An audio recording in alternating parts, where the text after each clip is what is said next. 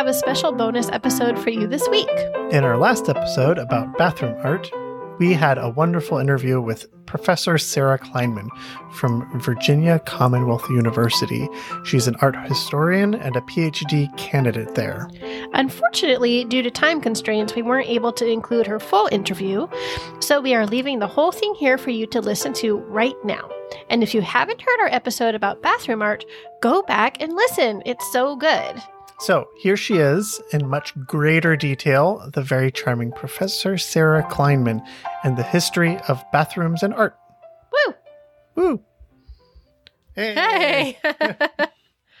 We're talking to an art historian uh, named Sarah Kleinman, who's a PhD candidate, and uh, we're going to ask her a couple questions about the history of art and bathrooms and uh, get a little bit of perspective and context about how that's uh, been viewed culturally in the past. Um, but first, uh, we were kind of interested in uh, how you got into art history and what made you pursue a career in it.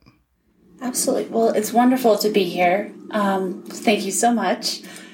That is, it's an excellent question. I, I've always been creative. I've always had a knack for drawing, for painting, but it's really it's rooted in um, my childhood because my grandparents on my father's side they had an art collection and most of it was um, what they managed to save from nazi germany. Growing up with these objects from my grandma's homeland i was just so fascinated and so curious about the people behind these objects and why they were made and how they were made from that, it, it was a gateway to understanding other people. And I didn't necessarily think art history was a career. I didn't even think about that until after I had earned my bachelor's degrees. But yeah, so it's just this, it's a very personal connection that I have with art. And I studied political science, studio art, and art history at the University of Colorado at Boulder. People think that that's a very odd combination, but for me, with my background, I see it as so fundamentally connected. So it wasn't until about three or four years after I earned my bachelor's that I started to think about ways I could get back to the museum because I wanted to work in a museum. And I quickly found out that in order to do what I wanted to do in a museum, which is organize art exhibitions, is to have a PhD and be a curator. Yeah. And so I started putting feelers out there, and that's when I came across Virginia Commonwealth University in the School of the Arts. And I had such a strong connection with Peggy Lindauer, who is the chair of the department there. And the rest is it's sort of history that it's it is a viable field and it's a vital part of our time. You're you're currently an art history PhD candidate. What are you researching for your dissertation? That's probably a bit of a loaded question because you're like, I'm writing a dissertation on it. so, my dissertation um, is looking at a curator, um, and his name is Kynaston McShine. People assume that he was an artist making work, but he's not. He, he is the person who, the figure of the curator who historically has organized art exhibitions for display in museums, and that's how knowledge comes into being. And so, Kynaston McShine, um, he was at the Museum of Modern Art in New York from 1958 up until he retired in 2008. In literature, he is associated with organizing uh, several important art exhibitions. The first one was at the Jewish Museum. He's he organized the first museum exhibition of minimal art was before minimalism was even named. And McShine really put the museum on the map with that to compete with MoMA and the Whitney Museum. Um, the second exhibition he's known for organizing is called Information. It was in 1970 and it was coming out of the protests that were happening in, in the late 60s surrounding artists' rights and civil rights and women's rights he managed to organize this international exhibition of conceptual art. Um, and then later on, he did a very memorable exhibition called Museum as Muse, and it looks at the artist's relationship to the museum. Um, so he's he's known as a pioneering curator of the 60s and 70s all the way through the, the 2000s. He's also um, he grew up in Trinidad and Tobago, so he is considered within the United States a person of color and an immigrant. So my dissertation is the first protracted scholarly investigation on his work as a curator. So this study has been sort of unearthing who he was. Um, in the end, I hope to write a multi volume work. This is long after my dissertation about his life, um, about his career, and what he did within the context of how we understand curators to work today. Sounds like there's a lot to explore there. Yeah, and I love that you're so passionate about it. So, you've mentioned you've done some art history related traveling through the Fulbright program. Can you talk a little bit about that experience? Of course. I was a Fulbright Fellow um, in Trinidad and Tobago from August 2018 to June 2019. Kynaston McShine was born, raised, and went to school in Trinidad and Tobago. It's in the Southern Caribbean. It's considered part of the, the West Indies, and it's just off the coast of Venezuela. I was based at the University of the West Indies in St. Augustine. Um, and so down there, I was, I was conducting all of the traditional conventional forms of research, library, archival research, doing interviews, having conversations, and discovering primary sources that are not available in the United States. They are not digitized. So it was gold right at my fingertips to really understand where McShine grew up and the socio-political context and the history. To be there for a year and to understand beyond the textbook what what is this place? And why isn't it talked about and why don't we understand it?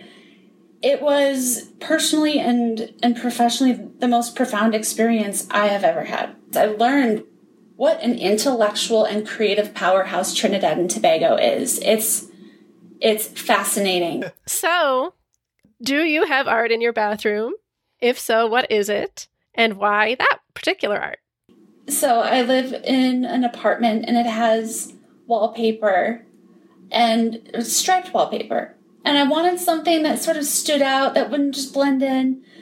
So I have these two square, they're almost sculptural ceramic, they look like ceramic flowers that are high relief on the wall. Um, and I chose them um, for three reasons. They're practical for cleaning, they're lightweight, um, they have this nice, a nice lustrous white sheen. They look clean. They're non-porous, which the conservator in me is saying like you need to be careful of humidity. Um, number two, they're the design. The up against that striped wallpaper and these white flowers. It's just a very pleasant addition. Um, I just added my own touch because as an artist, I started by painting roses and flowers. And then third, this is more complex. There's this phenomena called synesthesia. And so, although this is not why I chose the flowers, but it's a sensation that's produced by looking at one thing, like when you hear a certain sound and you see a certain color, maybe when you look at a flower, you smell a flower and not something else. It's I I like that thought. It's uh kind of like a olfactory optical illusion. Yeah, like there you people go. like walk in and they're like, "Oh, it's it's a flowery room," and that's what I'm experiencing. Hmm.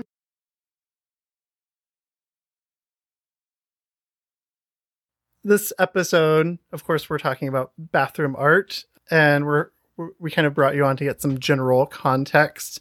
So I was looking specifically for examples of bathing um, because bathing seems to be different than going to the bathroom, than urinating or defecating.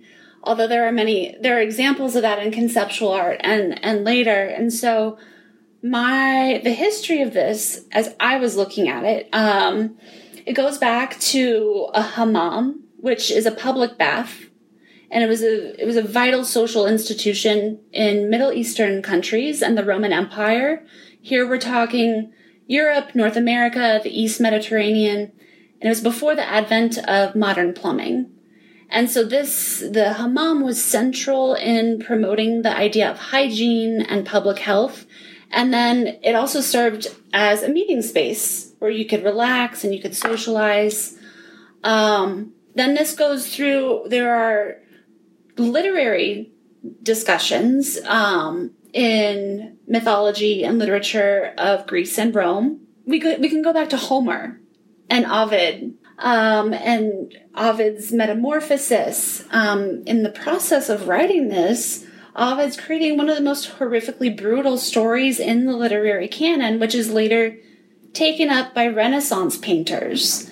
Um, and so, another really important thing to keep in mind that because our focus stems from painting, which itself is a very specific cultural tradition, um, stemming from the Western arts, we potentially overlook manifestations of bathing, rituals, and ceremonies.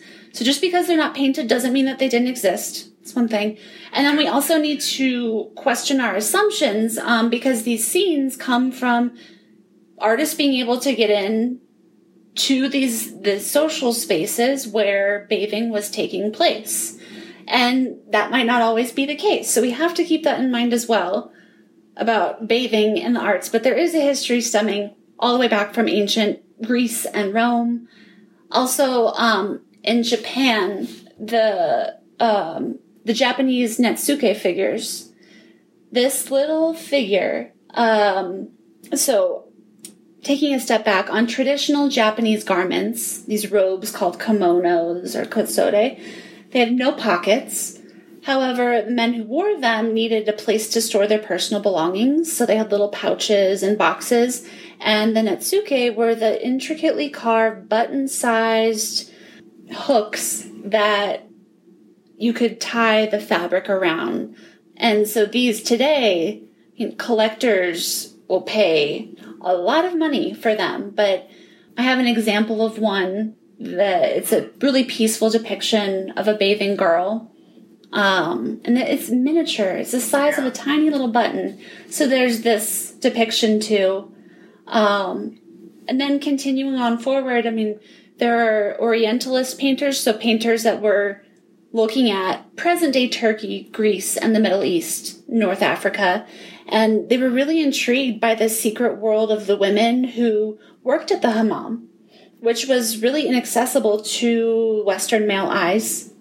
And then here we have a painting. Good. Get those Western male eyes out of there. yes. we'll get into this later too. Um, but I mean, it's depicting um, a voluptuous female body in various stages of undress, sometimes accompanied by servants or entertainers. I mean, and this is we if we take a step back and look, this is the the male painter coming into a social space. He, I mean, there's a lot of social dynamics happening here, but continuing this forward, Titian is, is continuing this theme of painting, um, Roman and Greek literature and mythology. And we have um, Diana and Actaeon dating to 1556 to 1559. It's at the moment of Actaeon's hapless discovery, looking at Diana as she's bathing with her, the nymphs around her. A small dog is yapping and Diana's furiously averting her gaze.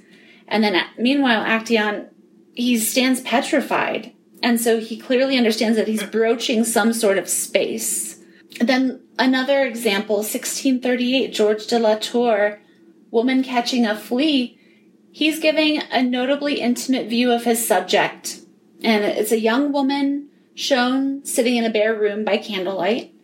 Her bosom is half out of her um, cotton blouse, and she's trying to flick a kill a flea on her stomach.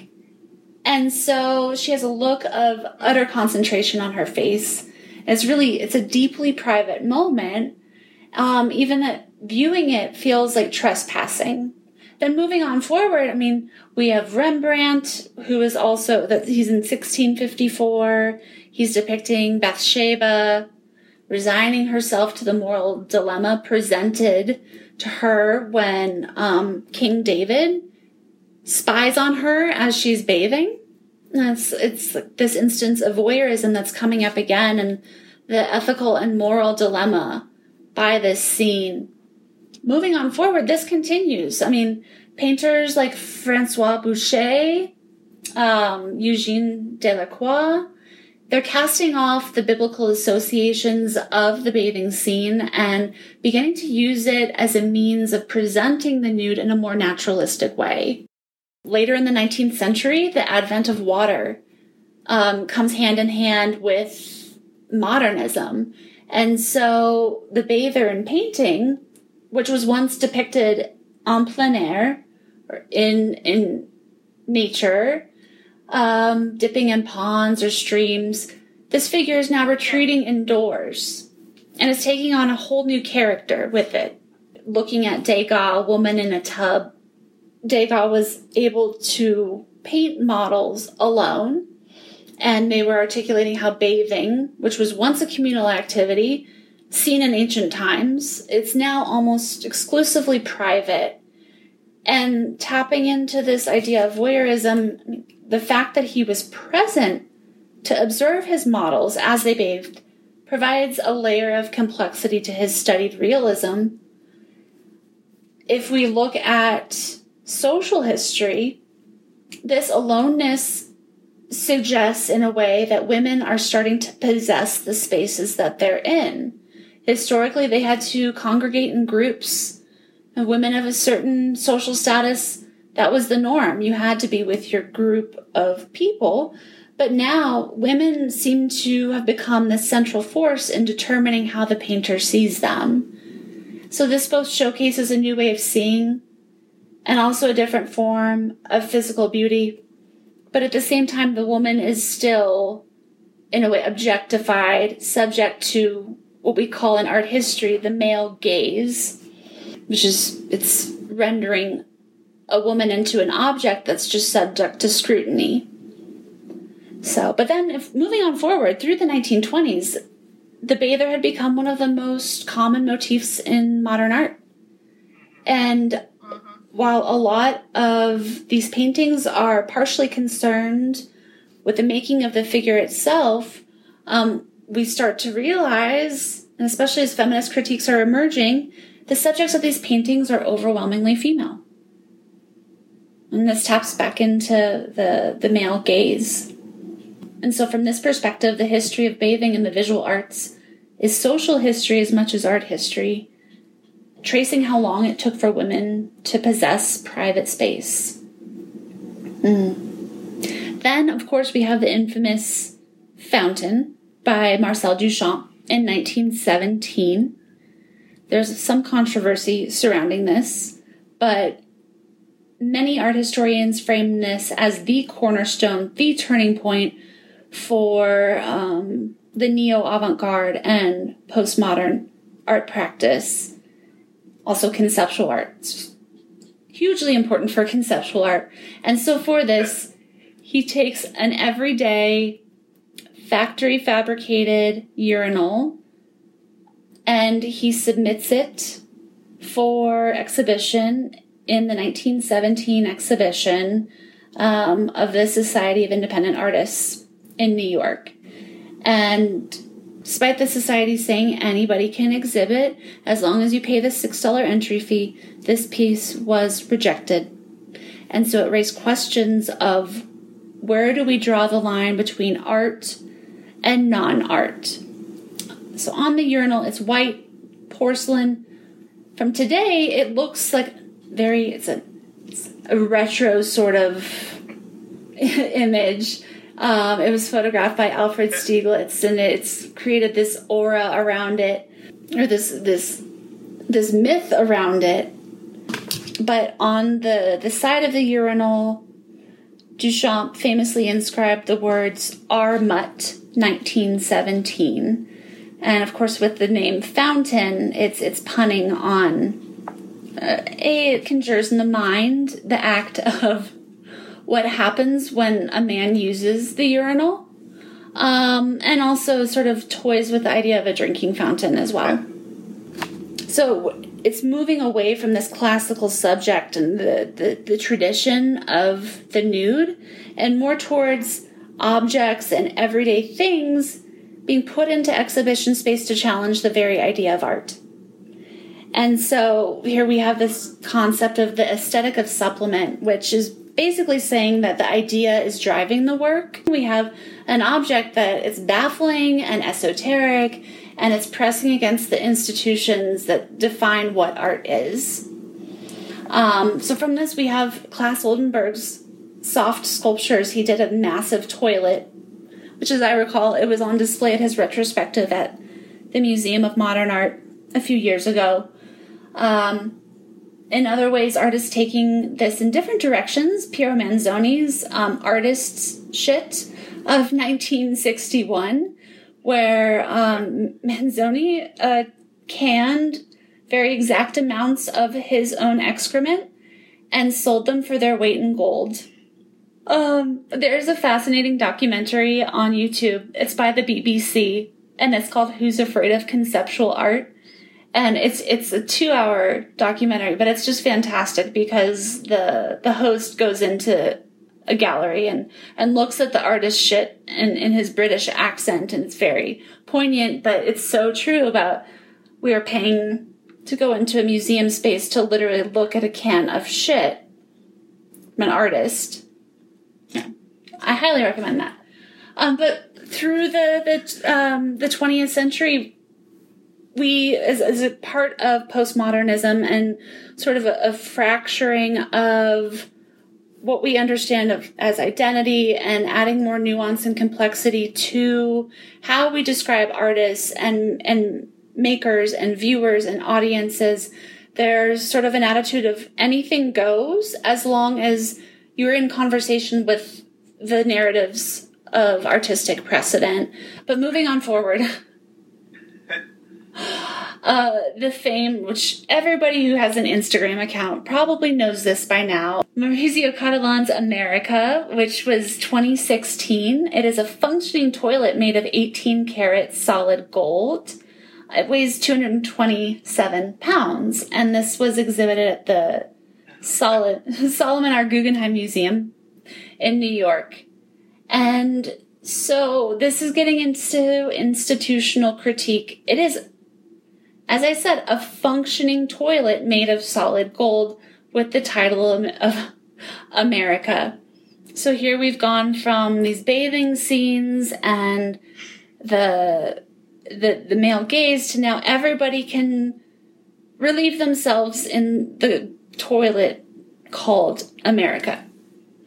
And so the Guggenheim Museum in 2016 they linked this to the presidency of Donald Trump or to the career of Donald Trump. Um, they said that quote the aesthetics of this throne recall nothing so much as the gilded excess of Trump's real estate ventures and private residences. Cattelan declined to give an interpretation of the work, which he had actually conceived before Trump's presidential candidacy. And he said that the connection to Trump is another layer, but it shouldn't be the only one.